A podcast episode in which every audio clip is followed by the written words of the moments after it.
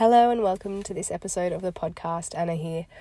Thanks for tuning in. This episode was recorded between Emily and myself in early May, and it is such a joy to bring it to you now. Postpartum rage and depression is something that can be very unexpected, particularly when it hasn't arisen with a second child and arrives with a subsequent one instead. This conversation covers that topic, so if it is something that is close to your heart or your experience right now or sensitive to you, pre- please tread lightly. Our conversation also covers uh, the difference in social support or lack of across Australia and, and United States contexts. And we cover Emily's experience, or I suppose not really cover, but get a little insight, brush the surface of her experience as a bilingual mother and Spanish speaker and Latina mother. The intersections of culture and race and motherhood are so important and fascinating to look at, and I hope you really enjoy this episode. If you are hot off the mark listening to this one as soon as it is released on the 25th of August, I'm letting you know that I do have a transition to two or more workshop coming up on the 26th in the afternoon, 4 pm Australian Eastern Standard Time. You can access that by the link in the show notes here to the transition to two or more tips article and then becoming a paid subscriber to my default parent project Substack. Enjoy!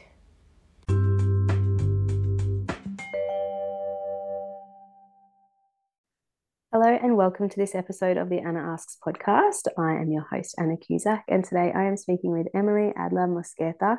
She is a mother of two girls, a speech language pathologist, and she is based in Oregon in the States. Hi, Emily. Hello. Now, the one thing that I didn't mention then, I'm sure there's lots I didn't mention, but one of the things that I didn't mention was that she's also the author of a recently published book, Unexpected, a postpartum memoir, which is available through Demeter Press. And I have had the pleasure of having it on my Kindle app here and reading through it. And I wanted to get you on to talk about a couple of topics in particular that we'll dig into in a little while. Before we do that, though, I do want to acknowledge that I am here on Awabakal country, that where I am and all across the lands of the country now known of Australia always was and always will be Aboriginal and Torres Strait Islander land. And um, I also extend that respect to the First Nations owners of the country, wherever you are listening, and also, Emily, where you are based as well. Thank you. Yes, the Kalapuya people and the Grand Ronde Nations. Thank you so much. Emily, I've given you a really brief introduction there. Would you be able to tell us a little bit more about yourself and perhaps how this yeah, what's led you to the recording of this story in the first place? I was born in, in Eugene, Oregon, and um, I'm actually half Mexican and half European. My mother's from Minnesota and has European and Swedish background, and my dad's family's from Central and Northern Mexico.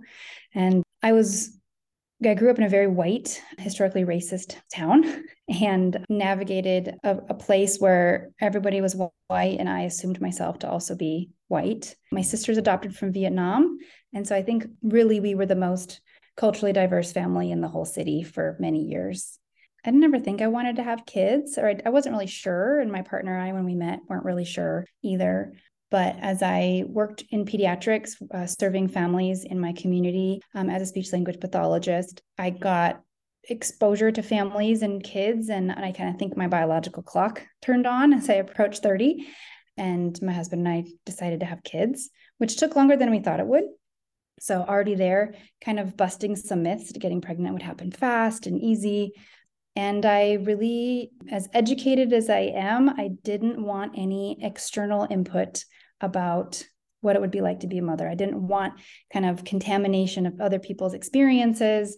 Um, I was really convinced that I would know what to do and, and be able to intuit what I needed to do. Um, my dad's comes from a large family. And so I'd also assumed that I would somehow have some magic powers or just, I really, I believe in like past lives. And so I also thought, well, I've done this before as a mother and as a person. And I was really I was really channeling that and believing that would come true and come in to help me with raising a child. And yet it kind of proved to be that way with my first child. So it wasn't really until I had our second child that it was not as easy as it I had thought it would be. Mm, and I think that's what's really interesting here because a lot of people will get into this kind of, oh, well, not a lot of people, but sometimes there's this talk of, you know, the postpartum transformation and matrescence as part of this huge change that happens with the first. Whereas for you, yes, there was that experience, but the real difficulty was actually with the subsequent child. Absolutely. Yeah. And I think the what made it more challenging is that in the United States, there's already such piss poor support from others and families. But if you're a repeat parent, there's even less. So there's absolutely none. There's like negative support. They're they're already assuming, oh, you've done this before. Good job. There's there's not even a baby shower for the second child. And therefore there's not like, you know, supplies or even just the acknowledgement. It's just like, oh, you've done it once. Well, it's it's kind of old news and I guess with that, I, I really trusted, well, then I did know what I was doing. And that even in my pregnancy, though, once I, I think my actually feeling the uncomfortable feeling of being mad, um, which I, before having kids, never often got agitated or irritated that kind of persisted. And so those were new feelings, even in my pregnancy, that stood out to me and actually let me know that I was pregnant because we didn't, we'd been trying to get pregnant the second time and for a good 10 months. And it wasn't until I started having kind of these what we were, you know, kind of mood swings or whatever that I was like, wait a second, when am I supposed to get my period? And I'm kind of feeling really tired. And, but it was starting to feel irritated with our two year old in a way that I hadn't before. My patience was waning and that felt different. But I just think also I just felt human finally. And I didn't, that was so unfamiliar because of how socialized I'd been to be, you know, a good girl, a good woman. And to do that, you only feel so many feelings. And mm, so I mm, had only the positive ones allowed, right? Only the positive ones. Yeah. Or if I felt the negative ones, it was very short lived and had some justification of my outburst, seemingly irrational response. There had to be some justification. I couldn't just be pissed for pissed sake. Um, I realized almost there was like a backlog of being frustrated with things or just allowing myself to be frustrated. But I'd also never been so overwhelmed or feeling unsupported or un- more like mostly incapable. I learned things quickly. I'm good at things fast, and I wasn't. And that wasn't happening. And so, I in in my mind, in my dichotomy, I was failing, even though I was learning but I didn't I hadn't allowed a lot of space for myself to have it be messy. Mm, and within that within that kind of perspective, the yeah. social failing, which is the lack of support, is mm-hmm. translated into the personal feeling of failure. I'm not keeping up. I'm not doing this yeah. right. I'm not cut out for this. All of those things. Right. So, and really, yeah. there was no just like space for learning. Like mm. kids don't get on a bike and just take off. They fall off a bunch of times and bust up their knee and bleed. And if they're courageous enough and have the support to get back on again, even though it was a hard fall, then they will learn how to ride the bike. But I fell off once and was just like, oh, nope. I must not know how to do that. It's interesting you mentioned that the anger was there in your pregnancy as well, because we know that prenatal health is actually a really big indicator of your postnatal health as well. And anger was something big that then came up again as a big red flag for you in that second postpartum, wasn't it? Yeah. And it really came up as I was more depleted. So, like six, seven, eight months, I was solo parenting more than I had anticipated. And because of the precedent I had set with my first child and with all the gatekeeping I had done with my husband with our first child, I had assumed way more responsibility, thinking it was my maternal duty to do that, but then had set myself up to feel really uncomfortable asking for help and support that was reasonable requests, understandable requests with an infant and a three year old for three, four days without my partner but I, that didn't seem possible to me. So i i was my capacity for that i had to grow i had to build my capacity. And in that growth there was growing pains which came out as frustration and anger and, and irritability. But because i had such judgment about those feelings i would go in these shame and guilt spirals of i raised my voice. I got really frustrated and, you know, just threw the kitchen towel really hard on the on the counter or you know there was there was kind of one spike of I was just kind of feeling so dis now that I know dysregulated in my body that my three year old wanted to run across the room to me and I didn't want to be touched. I didn't want to touch her. I didn't know how I would react if she came near me. And so I put my hand out and I said, Mommy's not safe right now. And that freaked me out because I didn't know if I would essentially hit her because I was I was just so dysregulated and unfamiliar with myself in that state that I didn't know what I would do if she came near me. Moments later, I was feeling just flooded with shame and could kind of collapse to the ground and feel more like myself because I had just stopped. She was kind of freaked out. I was kind of freaked out. But then in a good repair, I was like, you know, she kind of crept closer and I'm like, I'm so sorry. I'm just so overwhelmed. Like, I don't know what's going on. You know, uh, you know, do you want a hug? And she's like, yeah. And so we're hugging each other. And and so that was that was really scary from in the sense of I it was so unfamiliar and I hadn't let myself just ever be or feel. I was just so overwhelmed with all those feelings. Mm, yeah. Yeah, I can.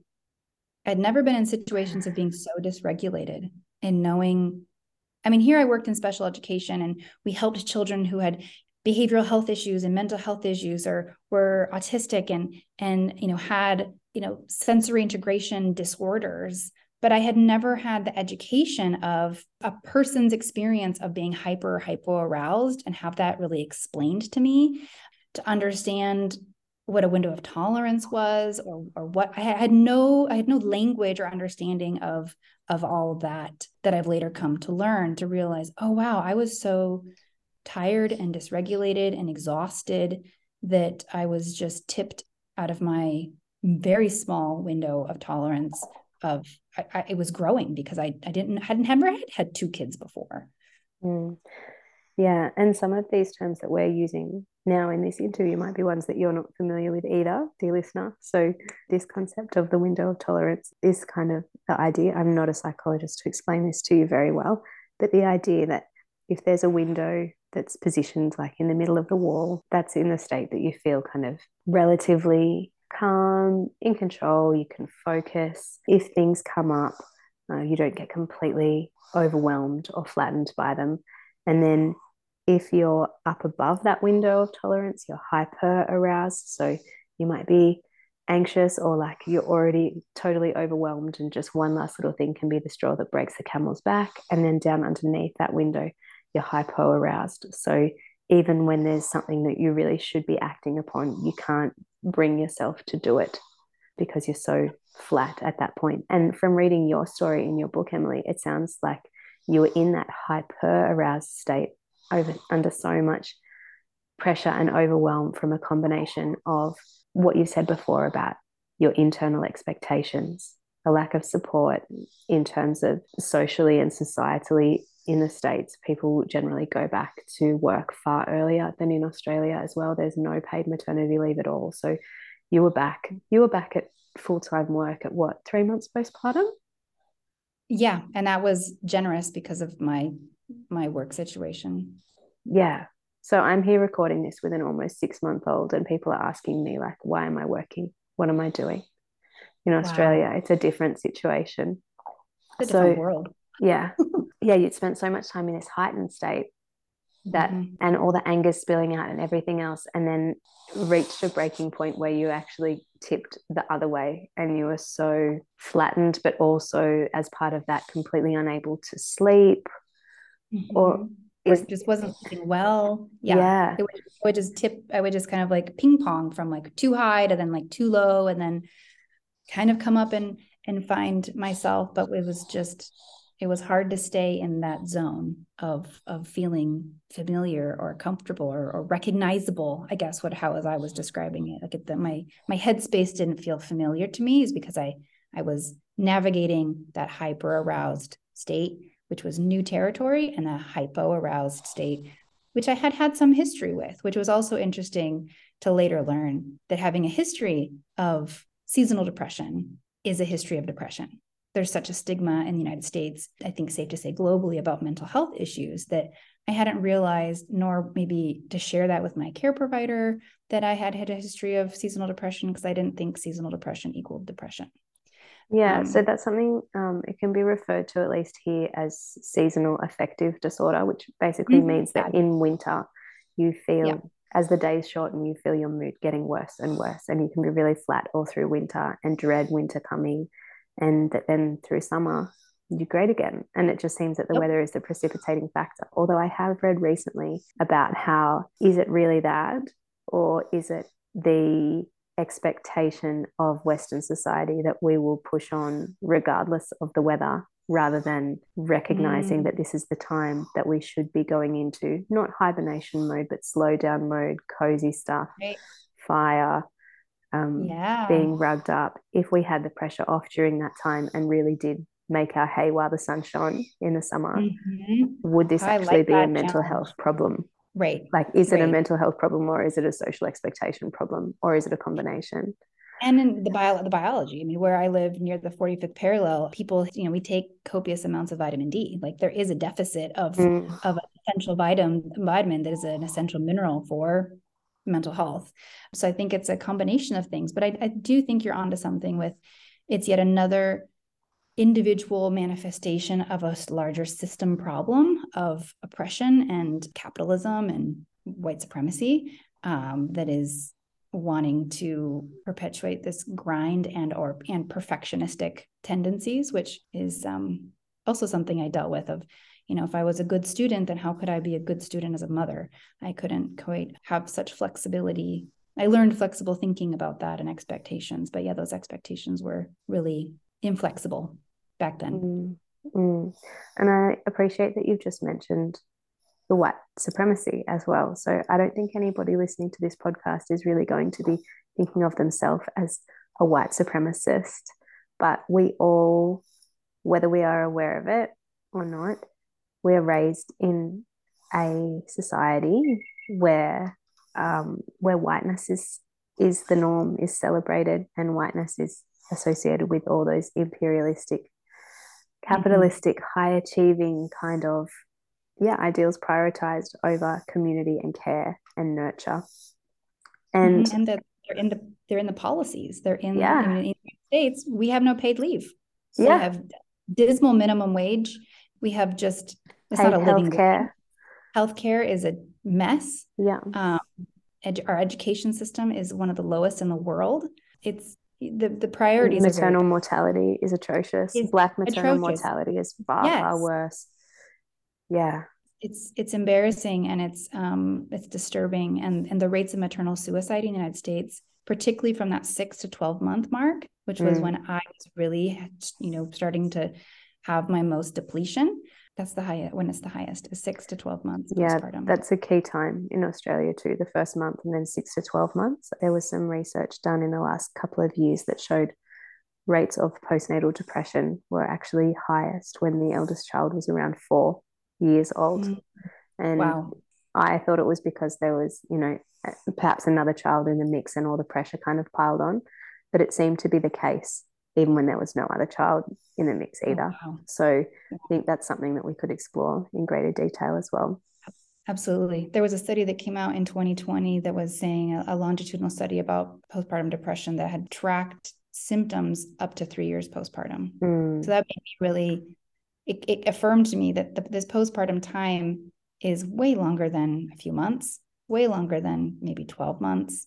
I personally think it's till you're perimenopausal. It's like a phase that you're in. And, and if you have multiple children, you stay in that phase with various matrescence and, and postpartum experiences, but you're still postpartum until you transition to not be fertile. But yeah, no, it's the expectations of of mothers in general in the US is unrealistic and not what it should be. Yeah. It's hard enough here a lot of the time. And then that is just so incredibly magnified in the yeah. States too. What I wanted to ask you about when we started speaking about our general ingrained addiction to whiteness, though, mm-hmm. was your experience as a Mexican American woman, a bilingual woman. You had to reclaim your language because you weren't raised as a bilingual person. because of white supremacy. Mm-hmm. Yeah. So, would you mind touching on that experience of reclaiming your language and then how those sorts of ideals, as you said, your dad came from a large family, you've had in your speech language pathology practice, you've had a lot of work in the pediatric space working with Spanish speaking families, and how these kind of informed your expectations of how you should be as a mother and how you kind of compared yourself to that. Yeah. I didn't grow up speaking Spanish because my dad didn't he was physically punished by speaking Spanish when he went to school. His name was changed when he went to school. It was anglicized. His name's Rafael, and he first day of school they called him Ralph. His twin sister's name is Margarita. They called her Margie. They just anglicized everybody's name, again, centering whiteness and what was easy. So I think from that very young age, my dad learned it's not, you know, it's not accepted. And and being acculturated was really about cultural erasure so my dad also believed the myths that I would be confused, I would be slow in school, that being bilingual was a negative thing, which again is another negative trope of white supremacy that unfortunately is still prevalent in the United States even today. And so I didn't have a relationship with my paternal grandparents because of the language barrier. I coveted my cousins who could understand what people were saying in the cramped kitchen and and yet would reply in English. And I was always so confused, like, why were you replying in English when you understand what they said in Spanish? And as I learned, started to learn Spanish in school as like a sixth, seventh, eighth grader and into high school, I could have simple conversations with my grandparents. I could talk about the weather. I could say hello. I could do something. But I always wanted to become more proficient in Spanish to really have be able to have a relationship with them. So I Studying abroad, I had hoped to go to Mexico to connect with my culture, and that wasn't a possibility. So the country I chose was Argentina. And it was interesting for how how white presenting I am and white assumed that I am completely white. It was helpful being in a country with a lot of Italian and European immigrant people because every most people in Argentina looked like me. People mistaked me, you know, for being Argentinian which felt like the biggest compliment. And I was thrilled. but also learning Spanish, Argentinian Spanish, was, I felt I had access to emotion words that I had never had in English. There was gradients of saying you were nervous to being scared to being angry to being annoyed. Like there's all these other words that people used in their daily vernacular that I didn't experience in English. And so I also saw people, you know, had it modeled finally of more expressive and more emotional living. And that felt really good to me. And I felt more alive. And so coming home, I I definitely felt like there was Argentina was my kind of BCAD marker in my life of of of really big significant um, identity shifting. That's kind of when I started to. It was my Argentinian, German Argentinian friends that turned me on to Mexican 90s rock music and bands. They were so confused that I was Mexican American and had no idea about Mexican culture, really. And it was kind of embarrassing. But where I lived in the US, there was hardly any Mexican families that weren't, that were in my school. I think I, I've been thinking back, and I was the only girl with a Latina last name, I think, until I got to high school. And maybe there was one other female Latina. And then there was a few boys that I went to school with, but there was a handful of us. And it took me going back and realizing how kind of anglicized their last names had been that I hadn't even realized, oh my gosh, yeah, De La Cruz. He was, he's Latino, like all these people that I um I knew. So it was helpful to have that modeling and confirmation because I think even if I'd gone to Mexico, I would have really stood out because of how fair I am. And that would have kind of distracted people from relating to me because there's been the families that I've worked with, some of the families when I've I've talked to them on the phone in Spanish, and some one I remember one time I'd, I'd made an assessment meeting appointment with a family, and they came to my office, which I typically go to their homes at that time, but they came to my office, and I greeted them at the door, and the woman I could tell she recognized my voice, but she was finally seeing me for the first time, and she looked at me really confused look, and she goes, "You don't look Latina." I just said, "Well, we also can look like this." So there's colorism across all communities and there's there's there's there's their own racism in all communities but i did appreciate having a language even though I had a different dialect, that I could talk to my grandparents, that I could connect with them. And that was really meaningful. Yeah, to bridge to bridge that gap with your family is it felt like a superpower coming back and being able to actually be part of the conversations in the kitchen. Absolutely. And then also uh, there's a scene in my book that I talk about my parents came to visit me and my daughter and I are calling my grandparents.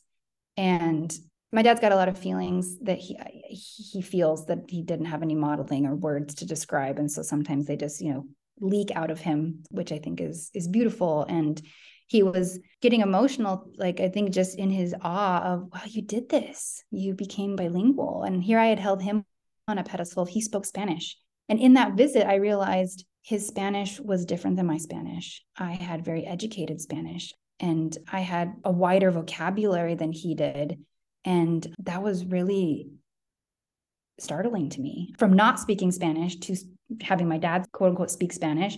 He did and he knew everything. But I didn't realize in my journey to learn Spanish that I had I had surpassed him.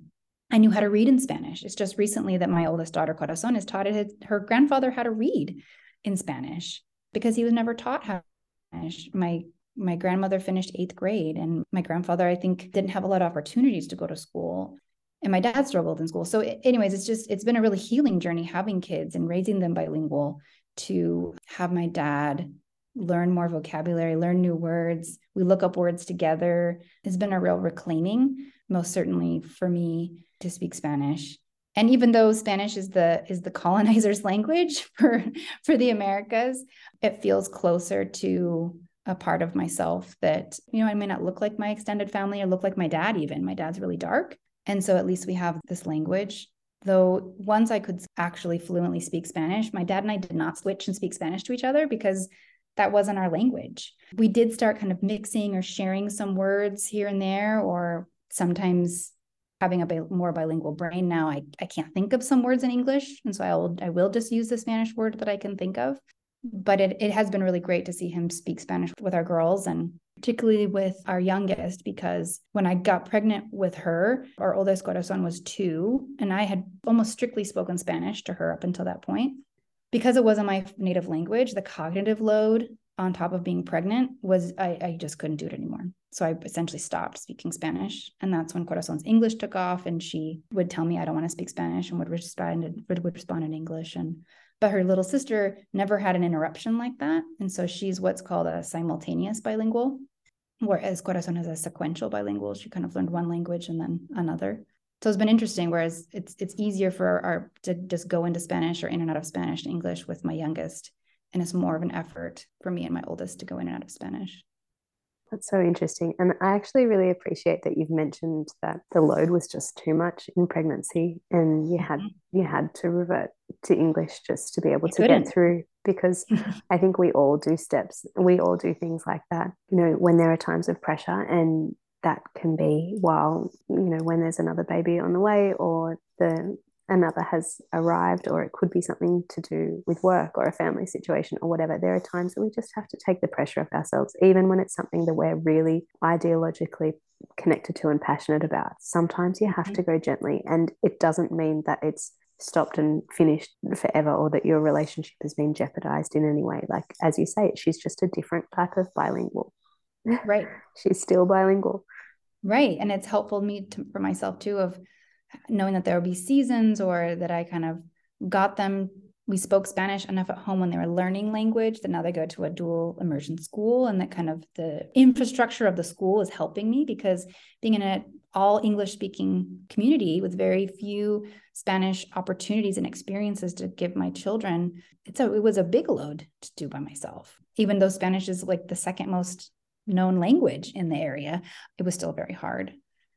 But mm. working with Spanish speaking mothers and families with my job was really, really helped keep up my Spanish, really helped me feel connected to my identity and also had me kind of healing and kind of giving back to the, maybe the types of families that my parent that my grandparents and my dad knew as a child i know that my dad grew up really poor and many of these families that i was working with were below the you know the poverty line or or you know engaged in in really multiple jobs and trying to trying to make it financially and and then also their children had these diagnosed communication delays. And so I was naive. I was young to think that I that I didn't represent the man or didn't represent the system. I think I was also naive to think that I that I wanted their life in a way, but I think what I wanted was their sense of or what they presented as a sense of contentment with their responsibility of being a mother.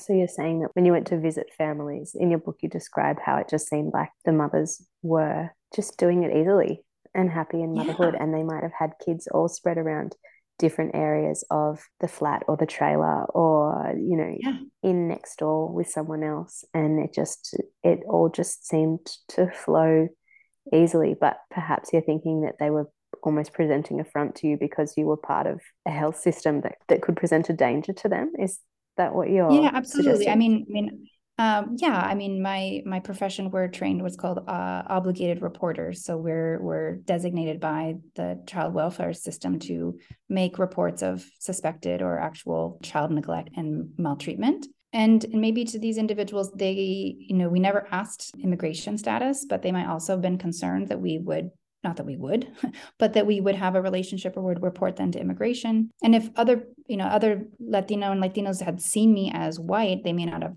like, yeah, she's speaking Spanish, but they, until I told my story, they may not have kind of at face value taken me as someone who was of the community.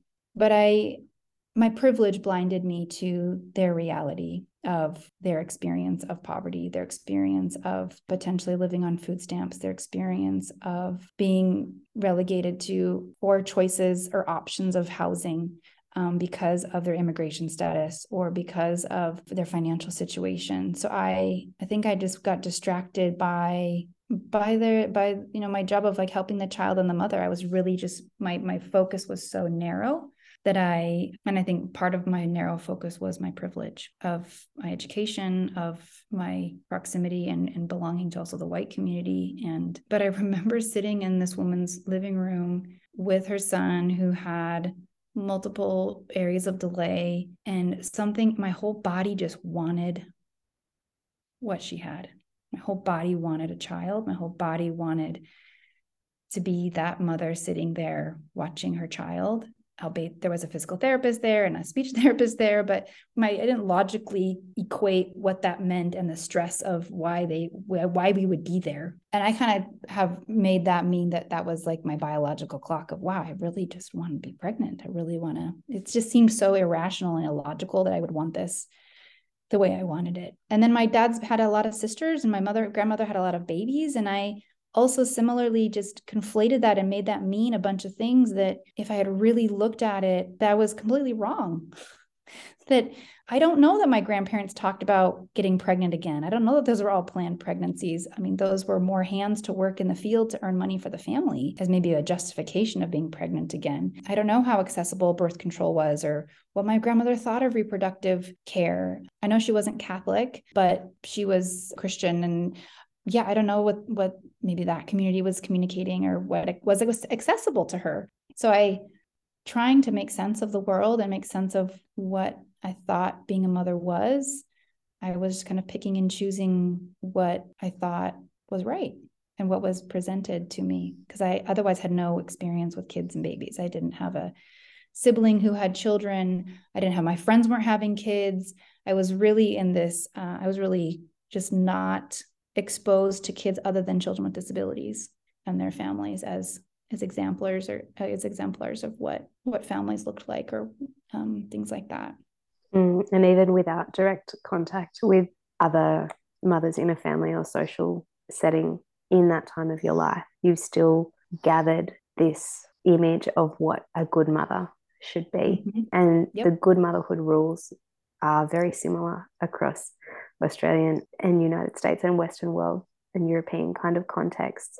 Um, they're surprisingly similar across other nations as well in some areas that have kind of a westernized or a western influence. And if you don't know what we're speaking about here do go back to way way back to season one. I think it's episode 24 i interview dr sophie brock who is a sociologist about on motherhood studies. And we'd speak at great length about what the conception of a good mother is and, and how we rate ourselves against that. And then we in listening to your story, Emily, it's it's this extra layer of not only did you have the general good motherhood rules, but you had the good Latina motherhood rules mm-hmm. as well and thinking that yes this this idea that everything will just come naturally is is a part of that and when it didn't second time around at least it all really hit the fan mm-hmm. yeah because i was so dysregulated and so kind of confused and surprised and just stuck i felt really stuck and not knowing how to do it and how to do it all like I had supposedly been able to do or just been told. I mean, I just felt like I was it was like this bait and switch. Like society had told me that, you know, moms bounce back, they're superheroes, you know, super mom. And I was calling bullshit. I was like, um, no, this is not possible. And I'm my body and my mind and my my my feelings towards life are deteriorating. And it was really just kind of getting that negative voice out of my head, that internalized societal mega, megaphone of that was critiquing every little move I made. That when I did that, then I could finally get space and put society, keep society out my outside my front door, and just take up space in my home of like, okay, we're going to make the rules in here, and if I don't want to follow my bedtime routine tonight, then we're not going to follow the bedtime routine tonight. People are going to eventually get to bed, and I'm not going to be so frustrated because mostly as I was frustrated at myself that I wasn't keeping up with what I said I would do because what society said was the kids need routine. It's like, well, yes, 70% of the time, that's great if you can do that. But like 30% of the time, or even less than that, there's like, you can be give provide quality parenting 30% of the time, you're, you know, you're doing great. Well, 30% was more like 70% for me. And I even doing it just 70% of good enough felt like I was failing, but I had to just let myself be okay with be okay with disappointing society. And then I started to realize, well, who who's even actually noticing that I'm doing this a certain way? And are your children suffering and doing it that way? No, not at all. Right. So me getting all flustered because I, you know, we're 10 minutes late or 20 minutes late on starting bedtime. Like who's like like just drop the clock. You're gonna everyone's gonna get to bed stay stay regulated stay present instead of jumping to the future of i'm already late it's like well but we're in right now which i think is another just being socialized in a white centered society of punctuality is valued mm, because an issue with bedtime now means an, in this kind of mindset is an issue with the night is an issue with waking up with time to get ready with how much sleep you're going to mm-hmm. have which how yep. you're going to arrive at work having dropped two kids off and done all of the everything else, it all flows on and then goes back to being a good, productive citizen yep. for the capitalist exactly. machine. No, yep. like no. And I know that you've said, you know, it took taking down that that megaphone in your head, but which sounds so easy, but it's actually really hard and it took a really long time. Like you've been healing for months and years now to be having this conversation with me and there will be people who will listen and think like yeah but she sounds so well and i feel so so terrible. How long is it do you think since you hit what your rock bottom point was? How many years is that for you now? It was five years ago this week that i was my first week that i had i took a leave of absence from work. I, I told work for the first time i put myself first. I'm like i can't come back to work they thought I wanted a long weekend. I'm like, no, I'm I'm not coming back for like a few weeks. And they were like, do you really need to do that? Can you just come back? I'm like, no, I am coming back in a few weeks. I'm going to take, I'm going to go into debt with my sick leave that I have. I have the, the privilege of having a job that has provides sick leave and I'm going to use it because I have a lot of it. And if I go into debt with it, well, then whatever, I'll just, I won't have, anyway, I didn't care. For the first time, I didn't care. And I yeah, so it was five years ago that I made that choice, which felt so huge to center myself for the first time over my job because I would think about the families that I'm serving and they're not going to be served and you know who's going to who's going to be able to to provide their services in Spanish? There's only me and one other speech language pathologist who speaks Spanish in the whole county. And for the first time I I I wasn't thinking about that. I was like no I need to do this for my own wellness and for my kids and for the quality of my marriage um, but mostly for myself which seemed so counter to the messaging that self-care is selfish. And i that was that was kind of my first kind of revolutionary act of like no i'm choosing myself. Because of all the things that i want to do and all the people i do want to serve i need my oxygen mask. This is me taking a break to take some oxygen. Mm, because the other option there is that you push through for an extra two or three weeks and did yourself serious, irreversible damage. Oh, I mean, I was nodding off driving. I was mm. fa- I was falling asleep driving. I was so tired. I mean, I could have been in an accident. I could have, you know, injured somebody with my car, myself. I mean, I was already my body was already showing signs that I was very depleted and very tired. But even in taking that rest or that pause to rest, I still kind of that was all of May and June and July and even into August. So like almost another four months were really like really up and down. I would really hit some dark places of feeling like my recovery or my improvement wasn't fast enough, wasn't holding or whatever. So I had really had to be patient with myself. And then to, to the surprise of my family, I went back to work in July and I was changing jobs. I was well enough to kind of just finish for a couple more weeks. I really wanted to finish up some relationships with families that I had had instead of just completely severing and just leaving. But a surprise to my parents, my surprise, my mom, my sister, that I was able to do that or that I wanted to do that. But I think that was my just kind of personal ethics that kind of came in. And I was maybe resourced just enough for knowing that it was just a little bit of time until I made a big shift in my professional responsibilities. Mm, and even that tells us within that that, you know, recovery isn't linear. Mm-hmm. The things that feel the best and most supportive for you may not be the most obvious option at face value. Like the most obvious option there for you would have been to continue just to just to walk away from that job and start the new one a few weeks later. But that didn't sit right within mm-hmm. you. And you had to yeah. decide that for yourself rather than for someone else's business or department perspective or, you know, you had to follow what was right for you. And and I think you tell your story really beautifully in your book about all of the lengths and, and details that you went through for healing during that early period and how that has continued onwards and if anyone has been listening to this and and nodding along or feeling resonance with their own story or wanting some hope for where their recovery might lead to i would really encourage you to get a copy of emily's book it's called unexpected a postpartum memoir is there anything else that you would like to leave us with, Emily? Any words that you have that you would like to share? A little key message or a nugget of wisdom, something that you feel needs to be said before we wrap up?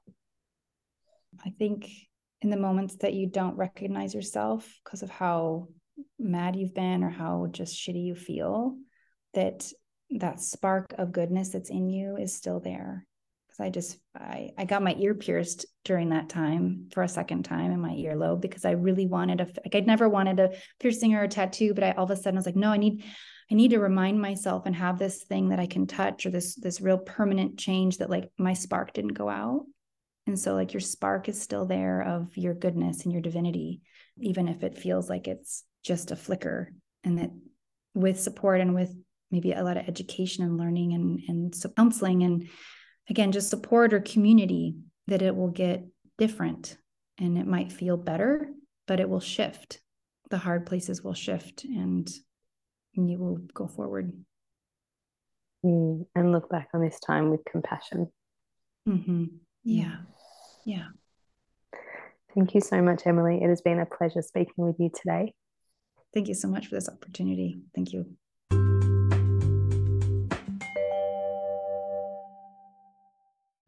Thanks so much for listening. Check out the show notes to the link to Emily's book and my workshop and all the other ways you can get in contact with us. If you'd like to share this episode or leave us a review, that would be awesome too. Until next time, bye.